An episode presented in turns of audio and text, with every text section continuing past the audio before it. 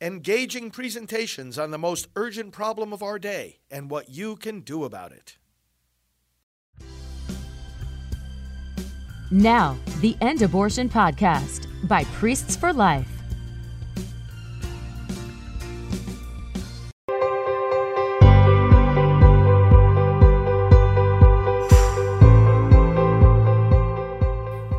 Hello, friends. Pro life leader Frank Pavone here, director of Priests for Life. Welcome to our time of scripture reflection and prayer together.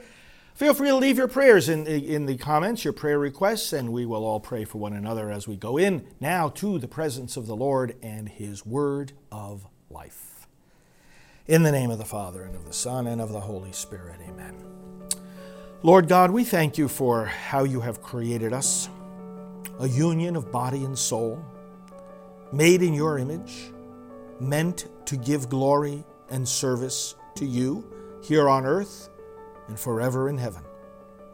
Lord, may we never misunderstand how we are made or why we are made. May we never use the body for sin or the soul. May we be forgiven, Lord God, by your grace for all our past sins. Lord, if there are any sins of which we have not repented, give us the grace of repentance that we may find your forgiveness, and always lead us daily in growth in holiness. And that is why now, Lord, we turn to your word, which we ask that we might understand more deeply, live more faithfully, and proclaim more effectively through Christ Jesus our Lord. Amen. Today we're going to look at this reading from the first letter of St. Paul to the Corinthians.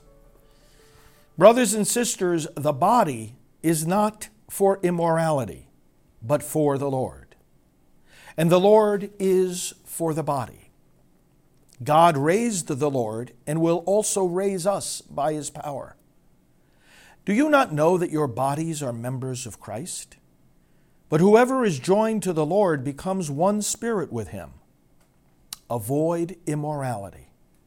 Every other sin a person commits is outside the body, but the immoral person sins against his own body.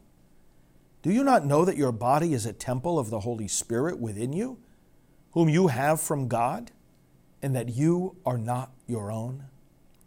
For you have been purchased at a price. Therefore, glorify God in your body. The word of the Lord. Thanks be to God. When Scripture tells us, and the pro life message articulates, that you and I are made in the image and likeness of God, that refers to the body as well as to the soul. We as human beings aren't spirits who have a body. We are just as much the body of our soul as we are the soul of our body. We are one, a union of body and soul. God did not make us to be angels, He will not make us angels in heaven. We will be, we will always be, like we always have been, each of us, a human being, a human person who consists of body and soul. Now, brothers and sisters, the reading here emphasizes that the holiness of the body, the sacredness of the body. It's a heresy to think that the body, just because it's physical, is evil. No, God created everything and he saw that it was good. Some heretical notions over the centuries have said, well, God made spiritual things, devil made physical things. That's not Christian teaching. That's not biblical truth. God made everything and he saw that it was very good. In fact, God saw that the human body was so good, he made one for himself. He made one for himself in the incarnation. God took a human body and soul upon his very self in the second person of the Trinity, Jesus Christ. He has his human body today. He is his human body today. And that, of course, we worship in the Eucharist. The body is holy because it was made by God. The body is holy because it was then joined to God in the incarnation. The body is holy, as Paul says here, because it will be raised by God in his power. We are to live forever in our bodies, not just in our souls, as souls, as body and soul. Now, this has moral implications, how we are to live in the body. And Paul tells us here very clearly, as he also says to the, to the Romans, glorify God in your body. He says in Romans 12, offer your bodies each day as holy sacrifices pleasing to God. We do it through service. We do it through acknowledging every day and reminding ourselves, Lord, I exist for you in body as well as in soul. What I do in the body matters. We're living in an age where increasingly what happens to the body, some mistakenly say, doesn't matter. Oh, it doesn't matter if you tear the body apart by abortion, you know, as long as you have a good reason. It doesn't matter if the body of the one you're, you're lying with is, uh, is of the same uh, gender as you. As a matter of fact, you can determine for yourself what gender you are. What kind of nonsense is that? When it says here, the body is for the Lord and the Lord is for the body, one of the things that's being said there is that God expresses his truth through your body. He has written his truth on your body. The truth, first of all, that you are human. The Lord is for the body, starting when? Starting when the body starts. The Lord is for the body of the baby in the womb. The Lord is for the unborn. The Lord is for that body that the procedure of abortion and the knife of the abortionist literally dismembers, tears apart, throws away in the medical waste. No, one of the reasons that's wrong is that the Lord is for the body. The Lord has written the truth into the body from when it first begins as a single cell that this is human. And some people think that they can just deny the humanity of the body by choosing to deny it. That's it. They seem like they're little gods and goddesses. You know, oh, I don't, think that's the, I don't think that's a, a baby. What in the world difference does it make what you think that it is? What it is is what it is. Eh, it, this doesn't depend on us thinking something or believing something or choosing something. This is the myth behind pro choice. Oh, it's a baby if I choose that it's a baby. Oh, yeah? Is that a mountain? Because if you, if you choose, that's a mountain. Water comes out of the faucet. Is that water if you, if you choose that it's water?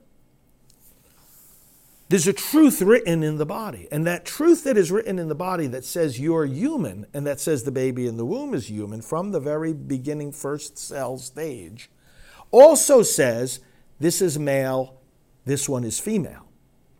That gender is written in the body. It's not assigned by the mind. It's not chosen by the heart. It's assigned, it's a truth written in the body. As I always say, maybe today we can't say a man is a man or a woman is a woman because for 50 years we've been pretending the baby's not a baby. You can't rewrite the truth of the body. This is one of the things it means here that the Lord is for the body. The Lord created the body, the Lord will raise the body up. The Lord preserves for, and sustains the body and commands us to take care of our health. Diet is so important. What we eat, what we drink. Exercise is so important. Proper rest and sleep is so important. Proper hygiene is so important. All of these are ways of serving God, brothers and sisters. It's all part of serving the Lord. We talk with the body. St. James in his epistle talks about the tongue, a part of the body like the small rudder of a ship or a match. This can start a forest fire. Serve, glorify God in your bodies by what you say with your tongue, with your voice, with your vocal cords. Glorify God by that. Say words of affirmation to others, words of encouragement. Use language that affirms, again, going back to our pro life battle. So much language degrades, degrades people, like when we call the unborn a piece of tissue or non person or a parasite, just as has happened in, in past history when different groups of people have been dehumanize. Glorify God in your body by glorifying God with your tongue. Glorify God by your facial expressions of confidence, hope, joy, courage, encouragement of others. The face can do so much to glorify God.